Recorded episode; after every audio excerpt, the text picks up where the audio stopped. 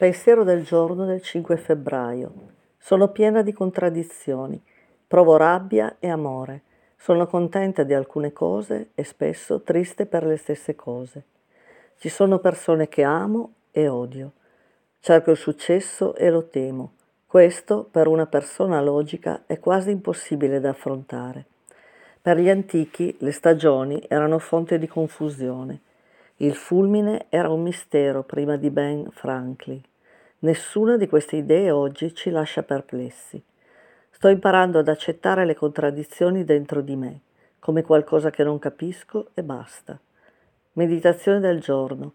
Aiutami a capire che la comprensione arriva con il tempo. Oggi mi ricorderò, mi sarà svelato.